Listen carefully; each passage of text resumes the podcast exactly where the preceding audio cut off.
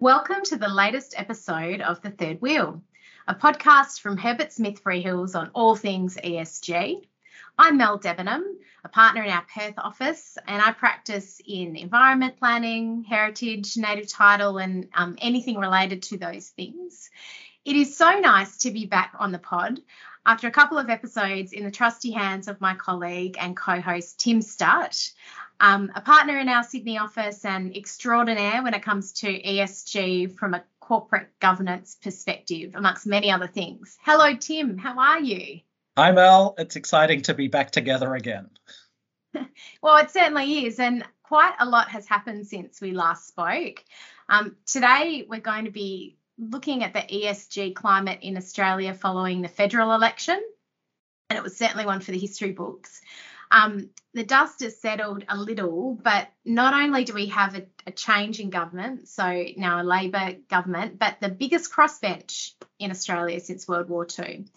Um, there were geopolitical tensions leading up to the election, um, not to mention cost of living pressures, natural disasters, fires, floods, mouse plagues. Um, I haven't even got to COVID nineteen, um, but yeah, with a, a pandemic in the mix as well. Um, before we get too deep into today's topic, I'd like to welcome our Third Wheel guest, Catherine Pacey.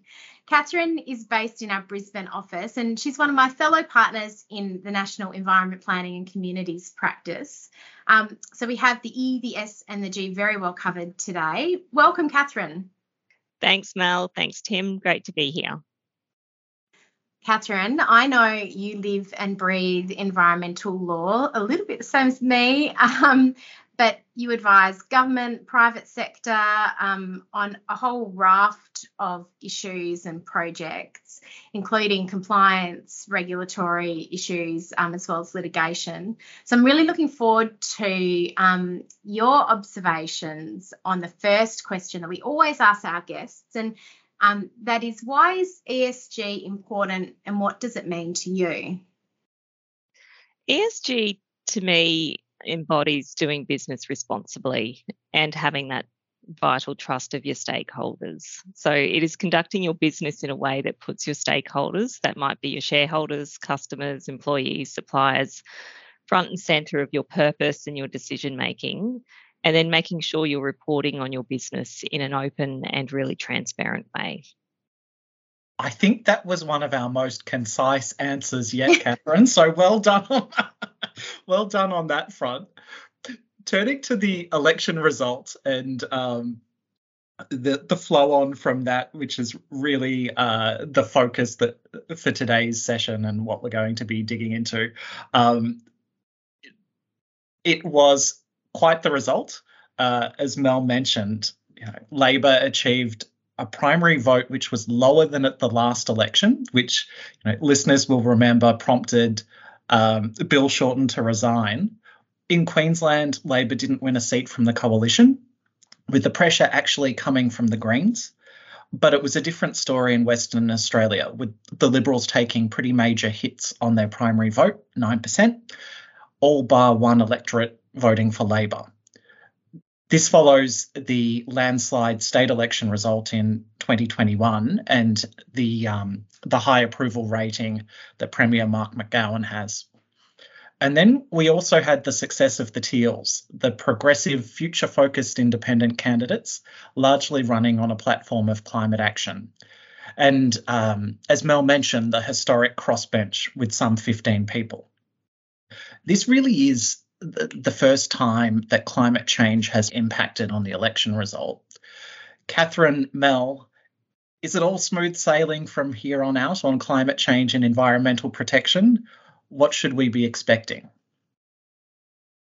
Uh, look, the election result in that regard, I think, was really interesting. Um, and, and Catherine and I had sort of reflected on this at times, but in the lead up to the election, there was very little um, by way of environmentally focused policy.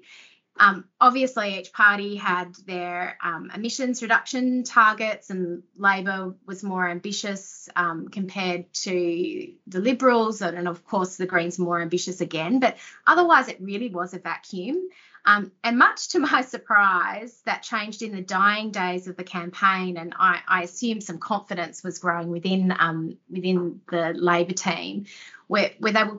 came forward and reinforced their intention to be strong on the environment, and, and both in terms of climate but also sort of broader protection issues, um, including committing to full implementation of recommendations from the E P B C Act review and establishment of a national E P A. And I, I was I was a little surprised by that, because we've always seen environmental issues and climate as being sort of an election killer kind of issues. Um, and I've I've seen that intention flow through in the first weeks of the new government, and they've they've certainly demonstrated um, a commitment to action. Perhaps we can start with climate. Um, Labor has committed to introducing a climate change bill in the first week of sitting. That's really something. Um, that's intended to legislate the nationally determined contribution of forty-three percent emissions reduction by twenty thirty and net zero by twenty fifty. So that, that was what Labor took to the election. The Greens and the Independents have indicated that they're seeking a stronger target from Labor. Um, Labor's response to date has been, look, this is a base target. It's not our ambition. So maybe we'll see something more in the bill around and incentivising that ambition. Um, Labor's also indicated it's designed its climate change policies so that while legislation is considered best practice and they will pursue legislation, that's not what's required to achieve the core objectives. The proposed legislative amendments will also introduce assessment and publication of progress against the targets and integration of the targets into the functions of a range of government agencies, and those include ARENA, um, the C E F C, Infrastructure Australia, N A I F, the list goes on. Um, so, yeah, I, you know, is it smooth sailing? I, I'm not sure I, I want to say yes to that, um, but we can certainly expect more progress than we have in the past. I don't think we've ever seen smooth sailing in the environment space, have we, Mel? No.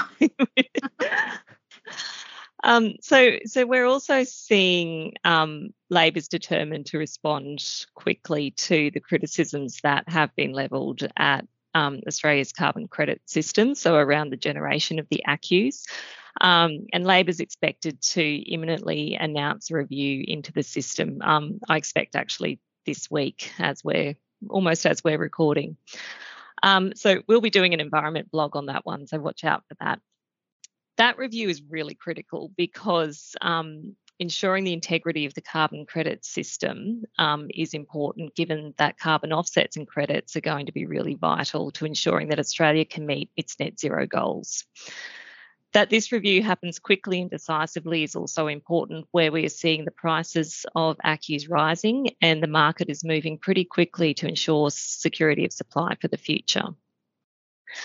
Part of the reason that that review of the carbon credits um, has to happen quickly as well is that Labor has also committed to reviewing the safeguard mechanism, and that mechanism applies to about two hundred fifteen-ish companies um, that emit more than one hundred thousand tonnes of scope one greenhouse gas emissions per year.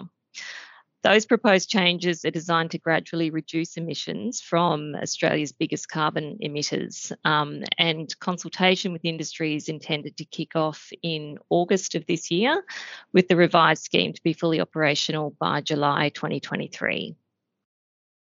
Yeah, and there's been a lot of criticism of the safeguard mechanism, you know, setting a cap, not actually driving emissions down. So I think that will be an important part um, of what we see out of the Labor government. I guess another important commitment um, is around uh, transmission infrastructure um, and the twenty billion dollars investment to support a twenty thirty renewables target of eighty-two percent in the main grid, along with investments in green steel and aluminium, uh, community batteries, incentives for electric vehicles, and a national battery strategy. Um, we'll also see continued support for the development of onshore processing for critical minerals, Um, and that's intended to be provided through the National Reconstruction Fund and the Value Adding in Resources Fund. Then, of course, the elephant in the room, Catherine, um, the much maligned and long awaited government response to the review of the E P B C Act. Um, and, and as I mentioned, Labor's intention to um, establish a Commonwealth um, independent environmental regulator through a National Environmental Protection Authority.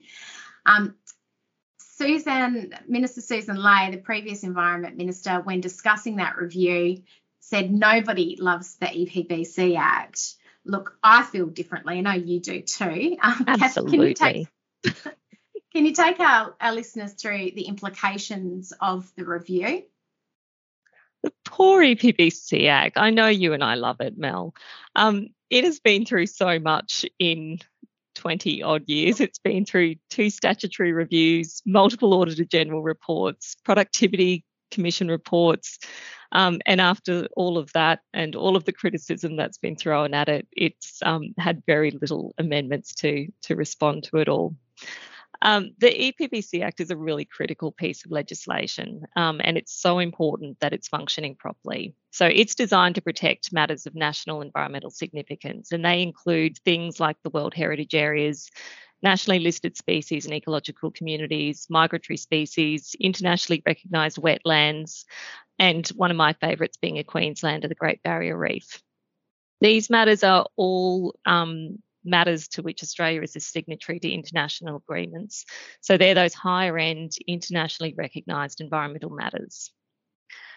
Labor committed to providing a comprehensive response to the Samuel Review, which was the last statutory review of the E P B C Act, which was carried out in twenty twenty. That review was pretty unkind to the E P B C Act, um, noting that effectively all that has happened over its life is that species have continued to decline. Um, the involvement of First Nations people in decision-making has been inadequate, um, and the Act is confusing, cumbersome, and inconsistently applied. That review recommended a package of fundamental reforms to the E P B C Act, which was to occur over three stages, um, and the package was to progress as a package. So picking and choosing um, bits of reforms was not encouraged by Samuel. Um, and those reforms included things like national environmental standards for um, consistent decision-making, um, decision-making that's actually consistent with the objectives of the Act, which seems crazy. Um, Quite important, that one.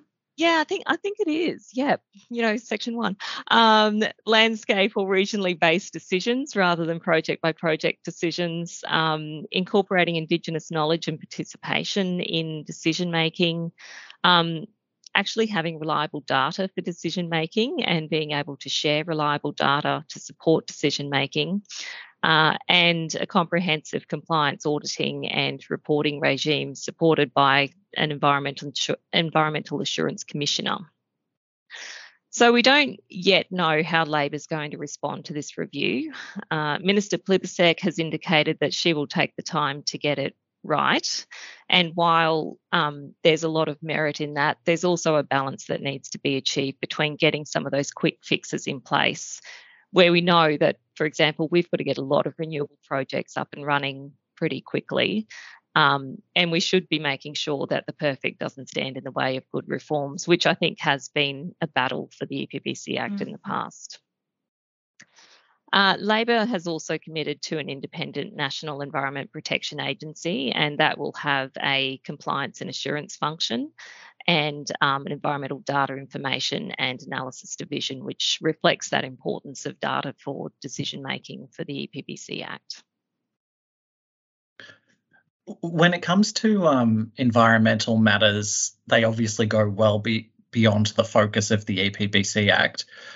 Mel, do you expect any any movement in the biodiversity space? I think so. Um, and look, there has to be, for a couple of reasons.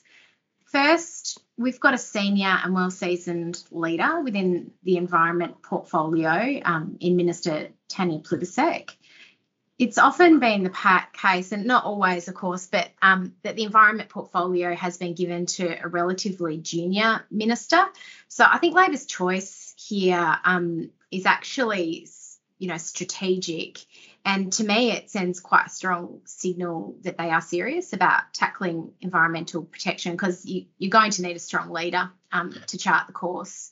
You know, leadership is one thing. Um, the other thing I think is, is there is a bit of direction already from government um, focused on biodiversity, um, in, in particular the Task Force on Nature-Related Financial Disclosures. So the Commonwealth has come out and supported um, the framework, and is actually leading consultation with private sector on the framework as we speak. So once that's finalised, I do think it will be an influencing factor around biodiversity policy for government moving forward.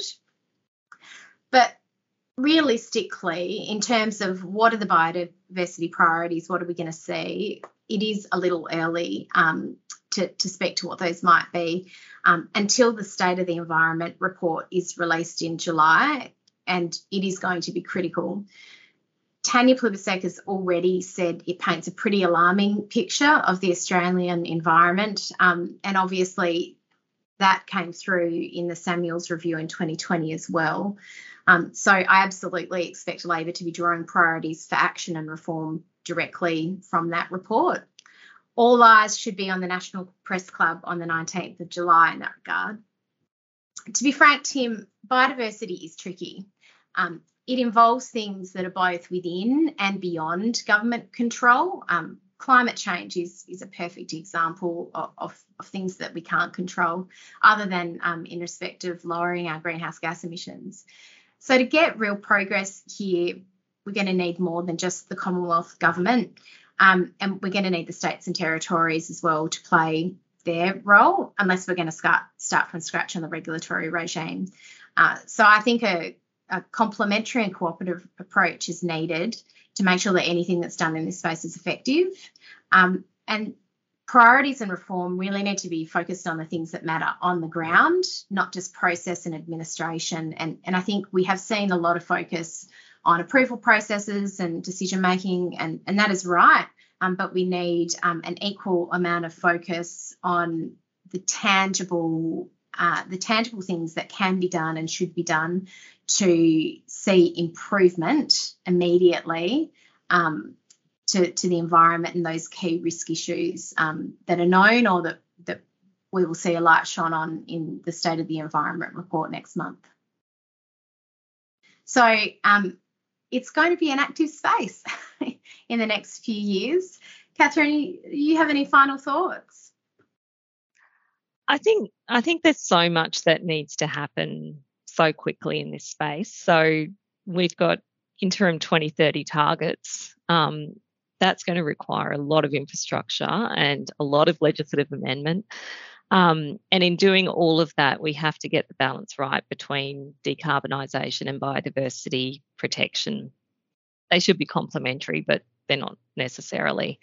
Um, we've got to get investment happening in the right places, and we have to have a really functional plan between the states and the Commonwealth and industry that actually delivers the right infrastructure in the right places quickly and responsibly. Queensland, we we also have to deliver a carbon neutral Olympics by twenty thirty-two. So, um, so we've got the sunshine and the Olympics that we have to contend with. Um, the states and the private sector really have had to take the lead um, in the last few years in terms of renewable targets and net zero targets, and all the consequences around those two important policy drivers. So I think the expectation of um, the voting public and the way they voted is that there will be a more harmonious and coordinated approach in terms of um, climate policy and environmental protection between all levels of government. So big expectations. Big ex- expectations, but I think um, good enthusiasm and momentum at the moment too. Oh, thanks for joining us, Catherine, and, and thanks, Mel, for your thoughts as well. Um, You know, our future episodes of The Third Wheel will certainly be picking up along the way how the new government delivers on some of these critical areas of reform for climate and the environment, but also, I should say, in other areas as well. Um, you know, certainly there's been additional commitments which we m- might pick up in future episodes around modern slavery and um, other aspects related to E S G. We like to close each of our episodes with an interesting fact from the world of E S G. And in honour of our guest's home state, I wanted to share some good news from Queensland, where the state government has committed twenty-four million dollars for koala population and habitat protection, part of a forty million dollars package which included recovery plans for other native species. In February, sadly, the koala was deemed to be an endangered species in Queensland, New South Wales and the A C T, meaning it faces a higher risk of becoming extinct, mainly due to habitat loss. Queensland certainly has some strong conservation credentials, and with this new funding injection, it's hoped that the koala will follow in the footsteps of previously threatened bilbies and green turtles. Encouragingly, also announced this month, a significant population of koalas was discovered in Kosciuszko National Park in New South Wales, or as my Polish friends would say, Kosciuszko, and they'd tell me off, where audio recordings have revealed male koalas at fourteen sites south of Jindabyne, which researchers say could mean the species is resilient to climate change. As ever, thanks for listening. In the spirit of reconciliation, Herbert Smith Freehills acknowledges the traditional custodians of country throughout Australia and their connections to land, sea and community. We pay our respect to their elders past and present and extend that respect to all Aboriginal and Torres Strait Islander peoples today.